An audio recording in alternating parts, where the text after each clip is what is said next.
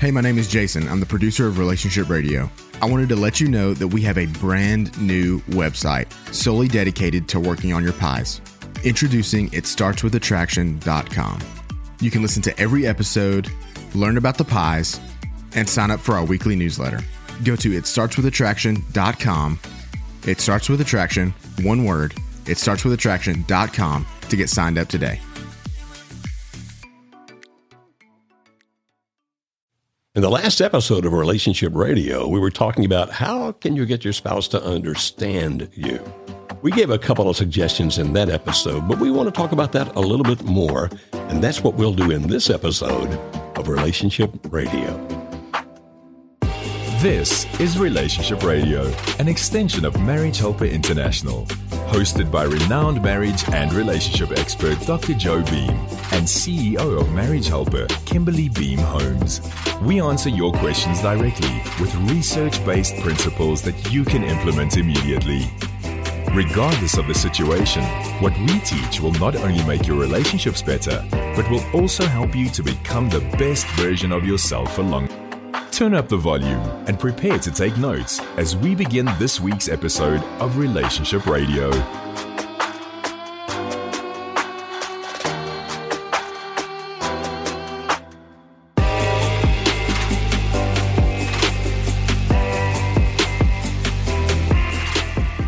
Welcome back to Relationship Radio.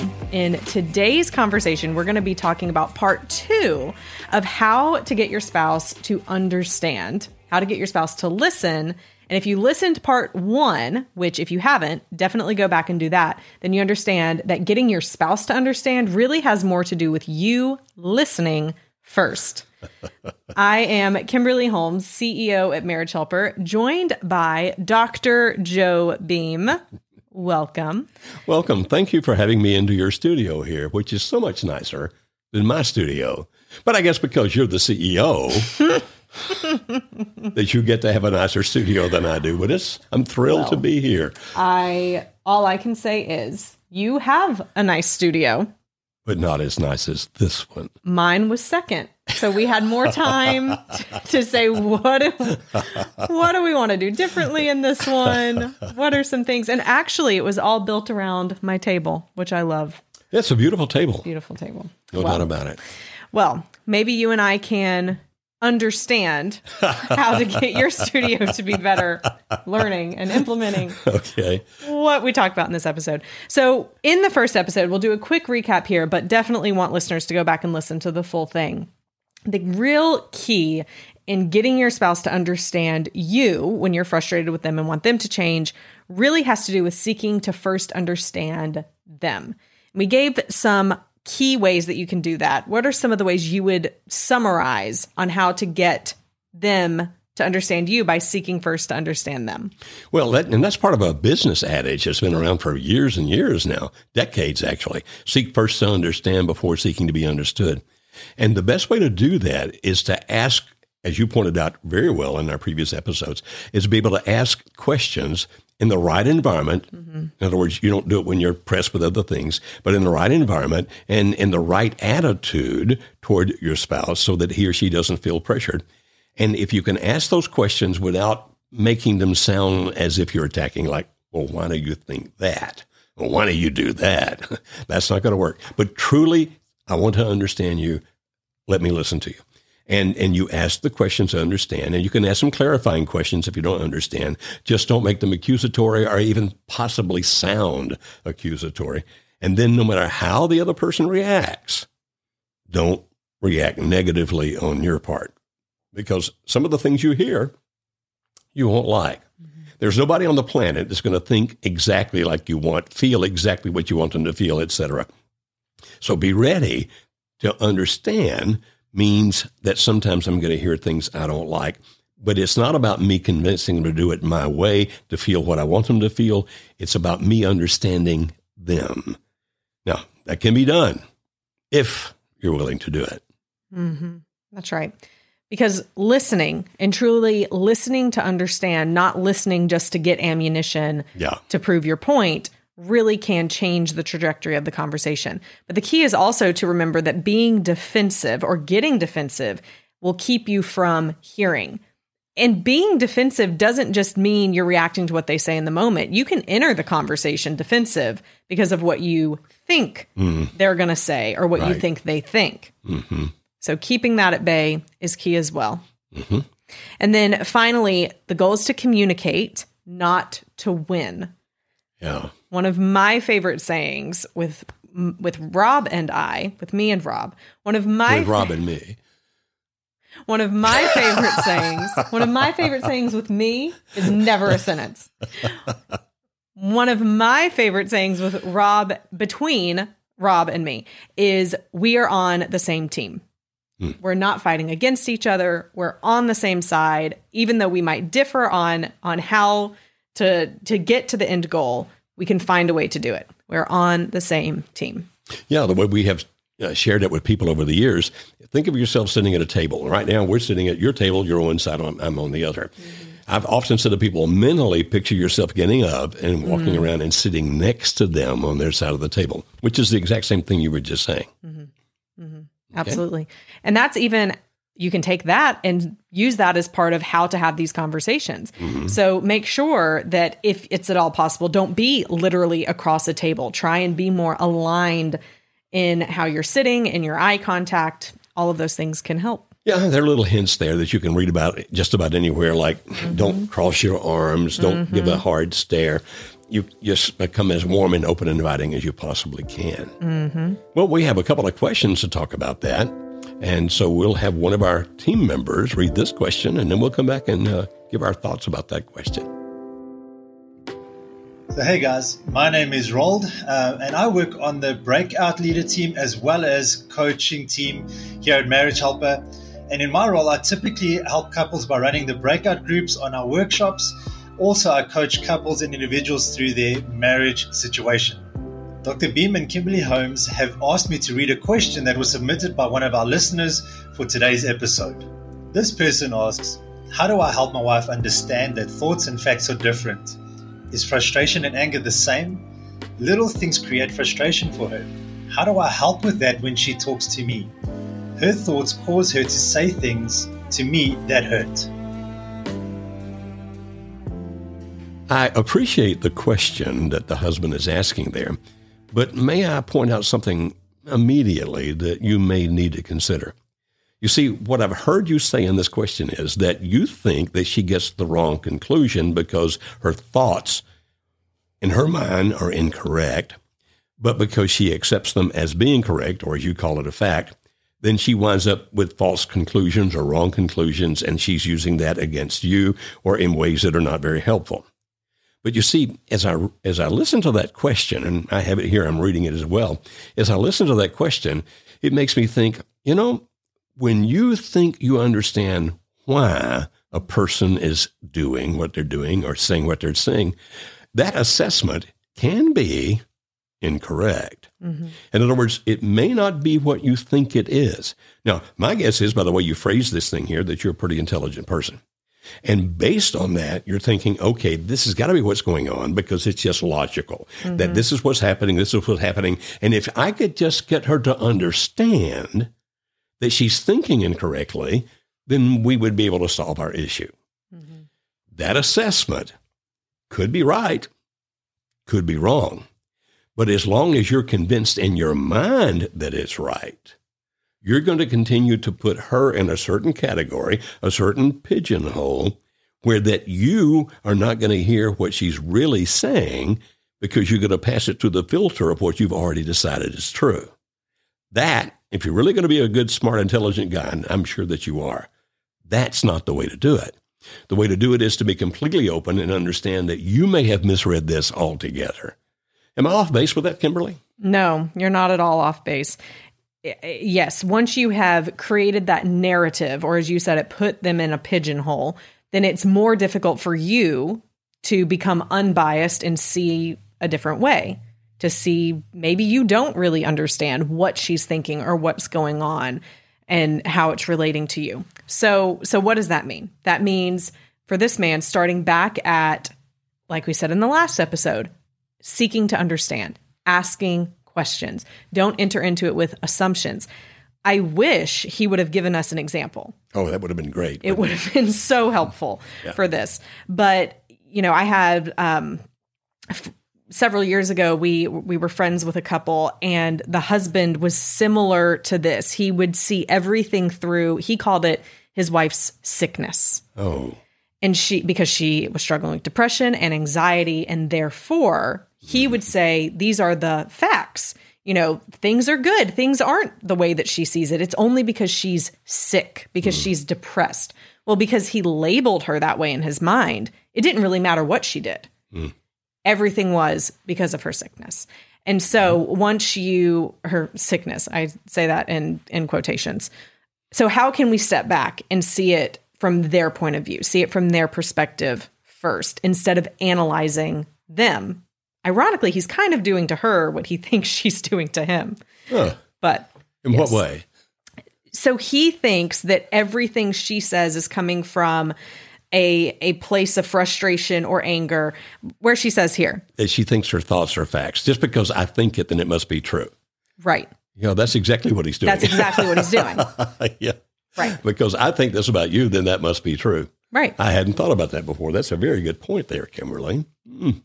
And it says that uh, he's asking about the difference in frustration and anger because he said little things frustrate her frustration usually occurs when one person feels helpless to change things. Mm. Like, I think it should be this or I think it should be that, but I don't know how to make that happen.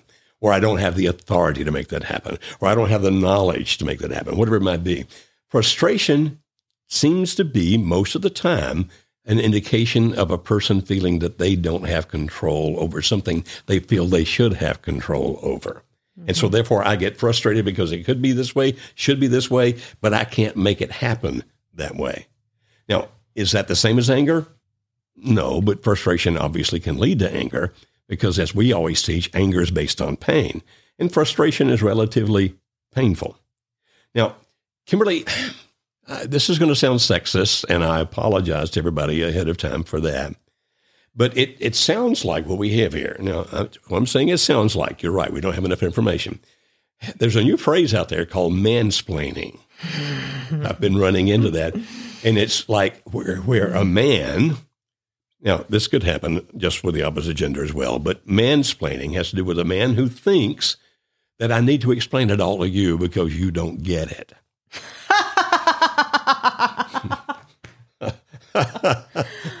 That's rich. Okay. Okay.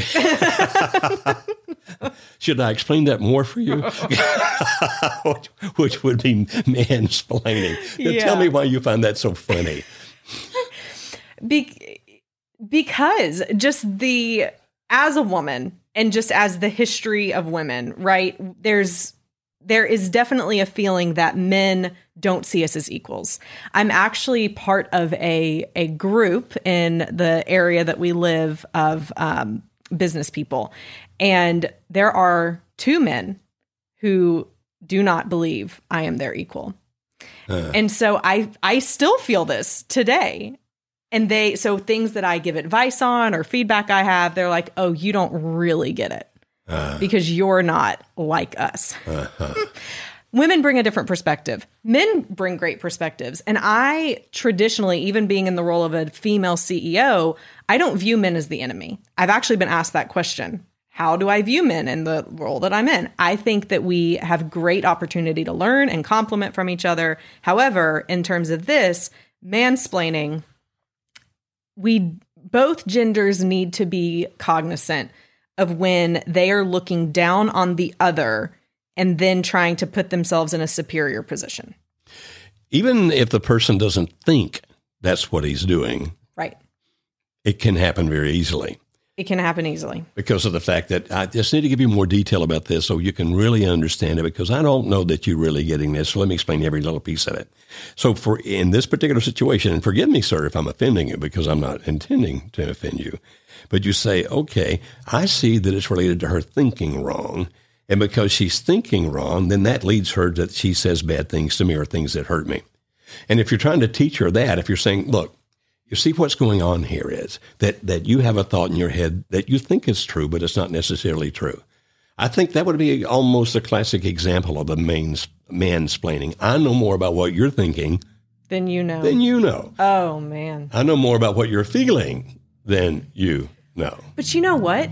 This so also describes certain wives that go and find all this information on the internet Yes. and therefore diagnose their husbands and then try and make their husbands understand the diagnosis they have given to them. hmm Wouldn't call it mansplaining, mansplaining. Am I saying that correctly? Mansplaining. But you're right. It's the same thing. It's the same concept. It's some comes out. And, and we hear it all the time. Well, my husband's a narcissist.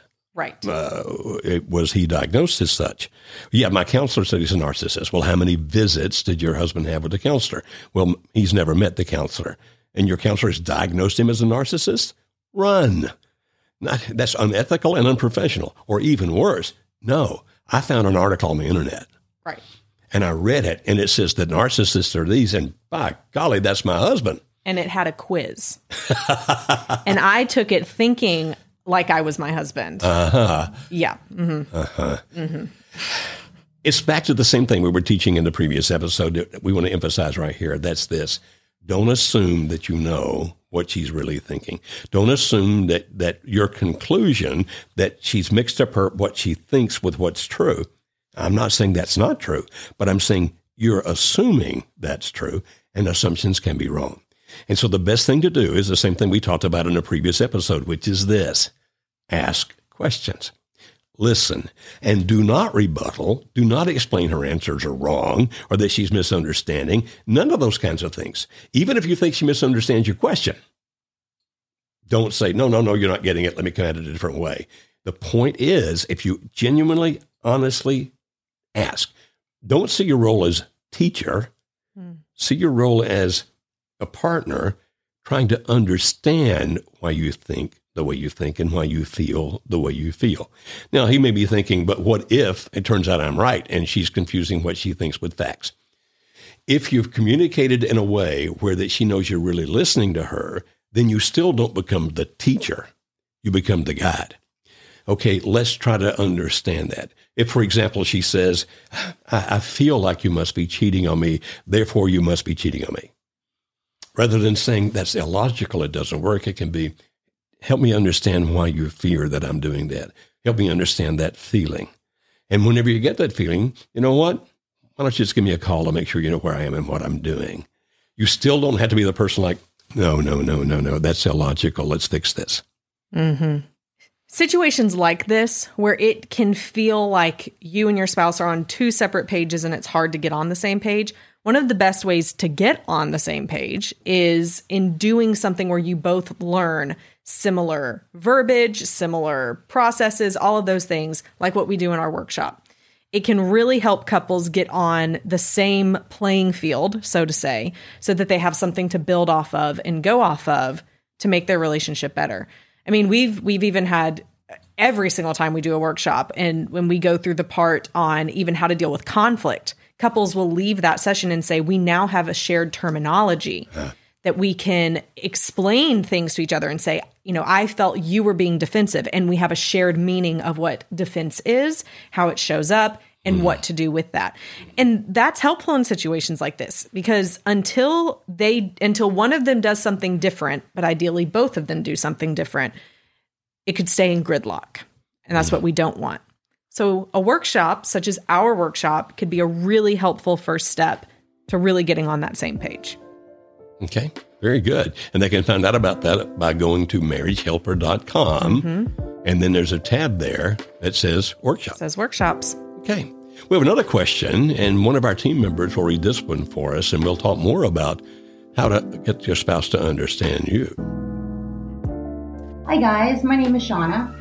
I'm a breakout leader for Marriage Helper during their online workshops. And Dr. Beam and Kimberly Holmes asked me to read a question that was submitted by one of our listeners in, for today's episode. One of our listeners asked the following My husband had an affair, hasn't been dealt with. He never came clean 100% and still doesn't want to talk about it or answer any questions. What do you do if you survived your husband's infidelity, but he never got professional help to work through it? I'm sorry that time has passed and he still hasn't dealt with all these things and that you still feel hurt by it. Apparently, you're a person who needs to talk about some of these things, and it appears that for whatever reason, he's a person that doesn't want to do that. It could be because he's of that personality. I just want to keep moving forward. But he has to understand and appreciate your personality where that you need to talk it through. But let me suggest the first thing for you to do if you really want to have progress with this. And it's going to sound unfair, but because of the hurt that you still carry years later, we would recommend and suggest strongly that the first thing you do is to set yourself free emotionally. And what that means is that you choose to forgive him. You see, your emotions aren't going to change until you make a decision that he's a flawed human being and that you're not going to take vengeance on him. And if you make those decisions, then your emotions can change over time. So while it may sound like an extraordinarily difficult place to start, forgive him even if he hasn't asked. Forgive him mm-hmm. even if he hasn't given all the details that you want. So, Kimberly, why may he be avoiding the subject? What's some possibilities here? I mean, it very well could be that he still feels guilt, possibly even shame from what he did. Mm-hmm. And so to protect his own feelings, his own self, his own pride, all of those things, he he's not wanting to talk about it. Mm-hmm. So there actually could be a very empathetic response from him as to why he's not wanting to talk about it. Okay. Is there also a possibility that uh, he might be afraid of hurting her more. Mm. Yeah. Because if she's the kind of person that wants all the details, mm-hmm. and he knows that some of those details will just crush her emotionally mm. if she knows that I did that with that person, I did that with that person. You must understand, folks, that uh, we recommend that you don't share all the details. Mm-hmm. We recommend that you don't share the details that create a visual. Mm-hmm. In other words, you can talk about what happened, you can talk about specific things that happened, but not specific acts particularly sexual acts, because when you do that, it's just going to create that much more pain for both of you. Mm-hmm. So it could be that he's still carrying guilt about it. It could be that he's afraid he's going to hurt you more if he talks about it. So understand that it may not be because he just pushed it under the rug. It could be. That's a possibility. But it may be there's a different reason there for that. And what we've been talking about in the last few episodes on relationship radio is the best way to find out if there is a reason is to ask. Mm. Not directly like, why won't you talk to me about that, which sounds accusatory, but to say something such as, you know, it really would benefit me if we could talk about some of the things that occurred back then. Can you help me understand why you don't want to talk about that now? Now, if you say that in any kind of accusatory manner, all you're going to hear is defensiveness. But if it comes across as sincere, that you're really trying to understand him and trying to communicate, then you increase the likelihood of getting an honest answer there. Mm-hmm. Kimberly, even then, sometimes they'll need help, right? A person to help mm-hmm. them think it through. Yes, absolutely. And there's value in having that trusted, unbiased, at least unbiased for either spouse, third party that can help guide that along. Our coaches can help do that. Uh, really great counselors can help do that. But the key in finding that person is finding someone who's not just going to uncover all of the hurt of the past and try and deal with it there. Instead, find someone who's more future focused, which is what we've been talking about in the past couple of episodes. So there's a show on Netflix called Sweet Magnolias. I know you haven't seen it. Maybe some of our listeners have. But there's there's one part there's a couple in it who has been separated and and the husband had had an affair. And he's wanting to make it work. He's wanting to come back together. They go to their church pastor and the church pastor starts with let's uncover let's go back all the way read your vows to each other and we'll go from there wow and it did not go well because you have them start by reading this commitment to each other to never hurt each other. It just brings up the pain. How mm. could he hmm. have done this to me? From the beginning and all of these years, and then, you know, the things about the affair. And and of course this is a show but as i'm watching it i'm thinking this happens yeah we see that this is real life we witness that all the time we witness people starting with place like this so we recommend to start with okay what can we learn from the past and look forward to doing. Not let's start with how the vows were broken from day one, 18 years ago. Oh, that's just pain. Mm-hmm. That's just pain. And it's going to stop people from wanting to move forward when they keep uncovering the pain. Right. Mm-hmm. Now, some things need to be talked about. Mm-hmm. Like uh, the lady might have a need to say, I need to explain to you how hurt I was. I just need to know that you feel that. Because we know it's awfully difficult to forgive and move on when you feel the other person doesn't understand your hurt. Mm-hmm. But what we say, and you heard Kimberly say it pretty clear there, is that if you get locked into that, you're going to go back and that's where you're going to live right there in that pain. Is that the way to heal the pain? Not necessarily.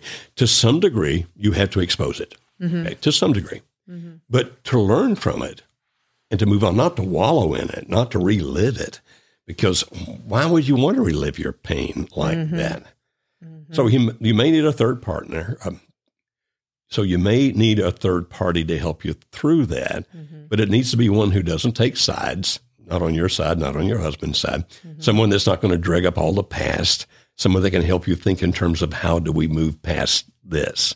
Mm-hmm. Now, uh, and then when you do discuss, offer safety. What I mean by that is let your husband know that you're not going to get mad, you're not going to divorce him, you're, you're not going to start throwing fits, all those kinds of things. Mm-hmm. That while it may hurt to hear some of the things, uh, that you're really interested in moving forward rather than going back into the past and so create that safe environment. Now, Kimberly, we have a reconciling, uh, exploring reconciliation a toolkit mm-hmm. that we recommend that if people go through that, mm-hmm. they go through with one of our coaches. Mm-hmm. Why is that?